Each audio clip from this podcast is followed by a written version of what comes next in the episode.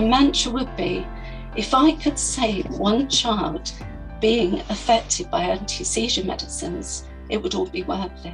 Fellow Homo sapiens, this week on Epilepsy Sparks Insight, we hear from the advanced midwifery practitioner Kim Morley, who specialises in helping people with epilepsy who want to have children. With over 20 years' experience, Kim tells us how she has positively influenced the lives of people with epilepsy and their partners when it comes to having children or not having children. Kim also helps minimize the health risks of the mother before pregnancy, then the mother and the fetus during pregnancy, and then the mother and baby after birth. And she improves the whole experience really for the whole family. And I actually do know a woman with epilepsy who was under the care of Kim for her second pregnancy. And compared to the first one, it was it was it was a dream. If epilepsy research and treatments are of interest to you, then make sure that you press the subscribe or follow button and hit that bell to receive notifications of our weekly episodes. I'm an advanced um, midwifery practitioner in epilepsy and I'm employed by Hampshire Hospitals Foundation Trust. I retired from being an epilepsy specialist nurse there in August last year.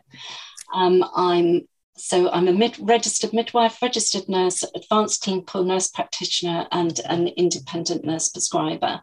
And in my in my epilepsy history of caring for people with epilepsy, I've looked after women for 22 years. I've set up a community Sapphire epilepsy specialist nursing service for Southampton and run that for seven years. And I also established and ran the Hampshire Hospitals Foundation Trust Epilepsy Nursing Service. Wow, you need to do more. You need more for your for your CV. So um, you've mentioned several projects there. So could you give us an overview of, of what your role involves and what got you into it? Why did you choose to specialize in this area? So, more than two decades ago, I came across a child who'd been exposed to anti seizure medicines in utero, and very sadly, her mum had died of sudden unexpected death in epilepsy, SUDEP, when she was one year old. And I had come across children exposed to um, alcohol and different teratogens, but I didn't realize that actually there could be the same type of cranial facial anomalies that occur in alcohol as anti seizure medicines.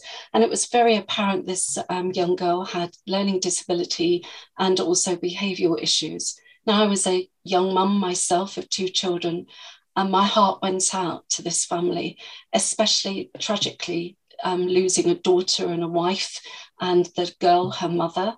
And so I wanted to know more about it. So I found a book in the library about epilepsy, and I knew it from my nurse training anyway. I'd come across lots of people with epilepsy, but um, I wanted to see what sort of support there was for, for people with epilepsy. And um, I joined the National Fetal Anticonvulsant Support Group run by Linda Hamilton in Scotland. So that was the first group. And I got in touch with geneticists such as Peter Turnpenny. And um, gathered all their information and research to see that this wasn't just about um, anti seizure medicines potentially causing major congenital malformations, which is what we all knew. It was potentially causing um, what they then termed as a fetal anticonvulsant syndrome. So, if it's valproate, fetal valproate syndrome, if it was carbamazepine, fetal carbamazepine syndrome, if it's phenytoin, fetal hydantoin syndrome.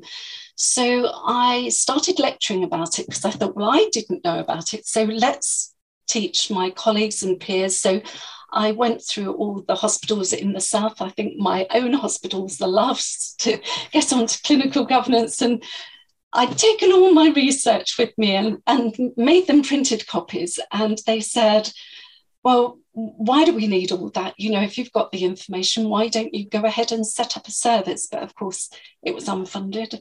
Um, but I was so passionate that actually the time that women needed to know about this was not when they were pregnant, because very little could be done. It was before they became pregnant. So I set up the first preconception and pregnancy service in the country run by a midwife um, in epilepsy. And um, I wanted to make sure that every woman had the opportunity. So I went to every GP practice in the whole trust and gave a card about the service and encouraged people to come on board. So I did become a hospital trust registered charity Women with Epilepsy. So that sustained my work until 2007. And then the trust took over at that point when I went to set the community service up. So I continued running the women's service. And I learned through actually my work with women, not just preconceptually, but in in pregnancy too, that it, it, wasn't just about the potential effects of the anti seizure medicines. Many women had never had the opportunity of seeing a neurologist. They hadn't had their diagnosis reassessed. And, and we know that misdiagnosis is potentially very high, depending on where you've been diagnosed and who diagnosed. And the fact that some women would have grown out of their epilepsy. Also, they hadn't weren't very well informed about the potential interactions with contraception and about fertility itself uh, and you know the relationship between hormones and epilepsy and anti-seizure medicines and hormones. And so so learning all that stuff along the way. And of course then I did my epilepsy um, modules and and then waiting for women to get seen to have their medicines changed was so frustrating. So I thought, well, the only way I can do something about this is to become a prescriber. So, um, so, so then I did that, and of course, all this was quite new to to to the trust and to the country. Really, Tori, when I started this journey, it makes me want to cry. I said my mantra would be, if I could save one child being affected by anti-seizure medicines, it would all be worth it. But but it isn't just about that, as one woman said to me, and I know I've stopped thousands and thousands of child, children being harmed. It's about supporting those women who have had children affected by the anti-seizure medicine. And some women despite the knowledge of the effect of the anti seizure medicine, will make the decision, even if we don't think that is a wise decision. That is the decision they want to make. And we just have to make that as safe as possible for them. If they make the decision to have children, knowing that the medicine that they're on, particularly, could cause adverse effects. And also during the journey, because of working abroad in Africa um, and previously working in the outback of Australia, I've learned what it's like as well to have social deprivation and come from an ethnicity where cultural pressures can affect the whole way that you live with epilepsy, but also your attitude towards taking medicine, etc. And then another cohort of women who are extremely vulnerable. You know, they're in vulnerable relationships and um, they, you know, they're at risk not just to themselves of, of harm, but also potentially their children that they're going to have. So that's kind of taken me into substance misuse and and um, also women with complex needs and comorbidities. And so I used to lead on child protection and domestic abuse in our trust and also do the clinic, the high risk clinic, along with the obstetrician for women with complex needs. Are all women um, or families affected by the epilepsies who um, are on an anti seizure medication, are they all um, at a higher risk of um, issues with pregnancy, birth, and um, post after birth than other people? They'll all be very individual, their journey before they get to you. And it, for instance, I'm referred a woman who's pregnant, who's on anti seizure medicines, for a start, if I've never seen her before, I, mm-hmm. I don't know what her journey's been before I've seen her. I don't know whether she's been seen by anybody in the past. I don't know whether she's been adherent with her medicine, and I don't know whether pregnancy itself has stopped her being adherent with her medicine. And it's surprising when you actually look at studies of collection of medicines when somebody is pregnant as a woman goes through the trimesters, often the collection of prescription drops off. And actually, I think it's, you know, the realization that there's a baby, and when you're taking this medicine, it isn't just about this potentially might affect you. Mm. It might also affect the developing child. So I have extremes. I have somebody I've been seeing from 16 who gets to 28. She's been in different relationships. She's settled now. She's in a relationship. I've been seeing her for years and then she decides to have a baby. She absolutely knows everything that's going to happen. And then you'll get the walk through the door, somebody you've never met. They might have booked late, they might have transferred from a different trust. They have no idea of any of the potential risks. And actually, when you look at risks, what you have to think of is that certainly being an MBRRACE assessor on, on the maternal um, morbidity and mortality reports, what I look at is even somebody apparently low risk and maybe hasn't had a seizure for many years, say they used to have generalized absence epilepsy when they were very young, what I'd be looking at is is there a potential reoccurrence risk of their seizures occurring in pregnancy? And remembering the cohort of women coming through are the prime target of when generalized tonic clonic seizures can start occurring in a generalized absence epilepsy syndrome huh. or a juvenile absence epilepsy syndrome. So, you know, especially around the age of 18. So, pregnancy on top of that potentially could increase risk. So when I see somebody, it's not to frighten the life out of everybody and think they are all definitely going to be high risk. It's to be able to do that assessment at that point. And actually, when somebody has come through childhood with a history of epilepsy, it hasn't really belonged to them. It's belonged to their parents and the care providers. And actually, having done transition clinics for many years, more than I can remember, um, I absolutely know there's this love hate relationship with becoming, you know, um, responsible for your medicine management, etc. Mm-hmm. Accepting the diagnosis is still there. And so, for many people, even if they're not on medicine and they've not had seizures for years, it is an opportunity just to talk about it, find out if they've got a childhood epilepsy that's unlikely to recur, like benign Rolandic epilepsy, and then actually counsel them accordingly. And some people, you would be surprised, Tori, they have very little information about epilepsy. I'm not at all surprised, to be honest. they don't really know why they take their medicines. Yeah. So if they don't, they might have seizures. And some people have a relationship with their medicines that actually, when they have seizures, they may take them. And, oh gosh, it's so awful. And, and that is very common. And I think we're very naive as specialists if we think that isn't true. And I can remember looking after one dear lady in labour. Mm. Um, with epilepsy. And of course, I'd looked after her all through her pregnancy. And I hadn't seen her preconception. She'd been referred to me at 12 weeks. And um, so I went into the room and I you know, checked to see if she's all right and said, you know, did your did, did you have your reminder come on your phone to take your medicine? She said, Oh no, I haven't taken it. So she took it. And when I saw her postnatally, because I follow all women up in the postnatal year, she said, Do you realize that's the first time I'd ever taken it? So Oh my goodness, it's so dangerous, right? Oh but but I think, you know, this is choice. Your choice yeah when you give advice to take medicines, you have to understand that you know some people will not want to share with you what's actually have, happening. Yeah. I think some people it can be very scary, and I always say to people, I, I'm a bit rubbish at taking medicine myself, which I am, you know, mm. and and that's why you know, if I have a long term condition, it would be very difficult for me to manage. But how is that for you? You know, how, you know, in a, in a week, it's 14 doses often of medicine.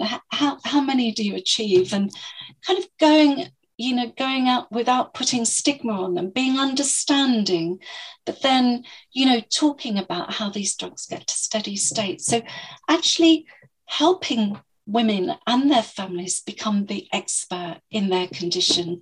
And I think going on from that with partners and family members, mm-hmm. many partners have never seen the woman have a seizure. So common. Yes, yeah, so the first absolute thing you need to do is to actually give that person the information. Of course, um, Epilepsy Society and Epilepsy Action have fantastic um, information about first aid. So I link it over. I always demonstrate when I'm face to face how to how to do first aid and what to do, making sure there's a plan in place for the partner. And of course, if somebody is having is at risk of having prolonged seizures, then of course doing emergency management training with Midazolam, that sort of thing. But I think also a lot of this is always about the women themselves. But of course, it takes two to tango, and it's or a pregnancy. So absolutely have, having the partner on board, and it won't always be a male partner; it might be a female partner. Indeed but having the partner on board to actually understand about the epilepsy, but also to enable, not to disable. Because if all women hear about is risk, it's so upsetting. We know epilepsy is potentially high risk, and actually it's deemed high risk in maternity but actually it is about reducing those risks it's about risk aversion. And the person we need to do that with is not the healthcare professional it is the woman. And it is their family members. But actually for some women being told by their partner or a family member have you taken your medicine? Yeah so, it can be so annoying right? It, it can actually stop them doing that. Of course. Not that we can be stubborn, but yeah, it makes sense. So so coming on board, but you know, adjustments working with the with the partner as well, adjustments like do they do night work? Do I need to write a letter so that they're there at night mm. to protect the woman if she was at risk of? And we don't know everyone who's going to be at risk of a nocturnal tonic clonic seizure. You can't just say if they've had nocturnal tonic clonic seizures before. But we do know, you know, I absolutely know the women who are going to be at high risk during pregnancy. And of course, that will include women who have had seizure, tonic clonic seizures in the last 12 months. It will include women who have had um, nocturnal seizures, women who have um, had prolonged seizures, women who've got a symptomatic cause for their epilepsy, so they've got a focal epilepsy, if they've got an abnormal MRI and EEG. And of course, if they've had a history of seizures during a previous pregnancy, if they have a learning disability, because we'll almost definitely be thinking about a structural causation, but also looking at that and how they manage their epilepsy and what's their support network like. So the complexities of that.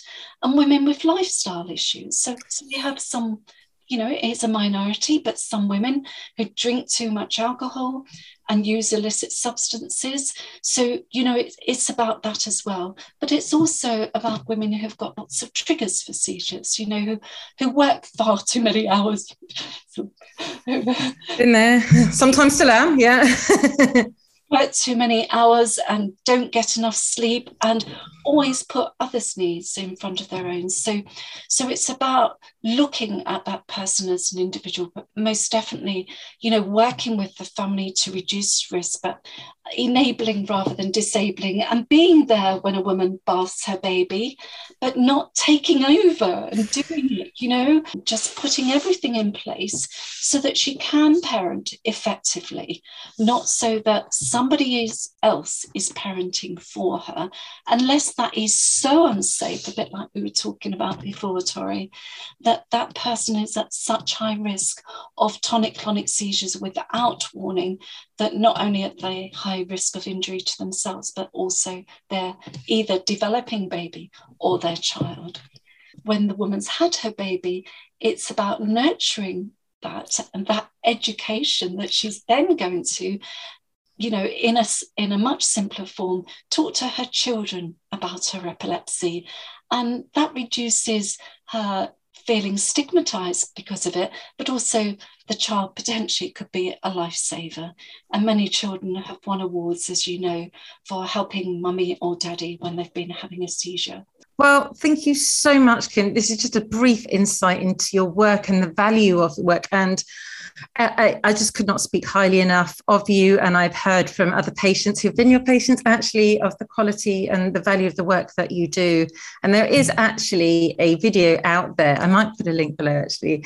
Um, of a uh, former patient of yours um, who uh, contributed to you winning one of your many awards, and her daughter talking about what to do should her mum have a seizure. And it's, yeah, it's really heartwarming. So thank you, thank you very much again, Kim. Thank you for asking me, Tori. To learn more about Kim, make sure that you check her out at torirobinson.com slash epilepsy hyphen spark insights, where you can find links to her work. And if you haven't already, make sure that you subscribe to the channel to receive weekly episodes featuring some of the world's leading epilepsy specialists and researchers. If you'd like to connect, you can find me on Twitter, LinkedIn, Facebook, or Instagram. And I'd love to hear from you if you have any thoughts about today's show. Please subscribe to Epilepsy Sparks Insights on your podcast app so that you will never miss the weekly episode. I'm Tori Robinson. Thanks for listening.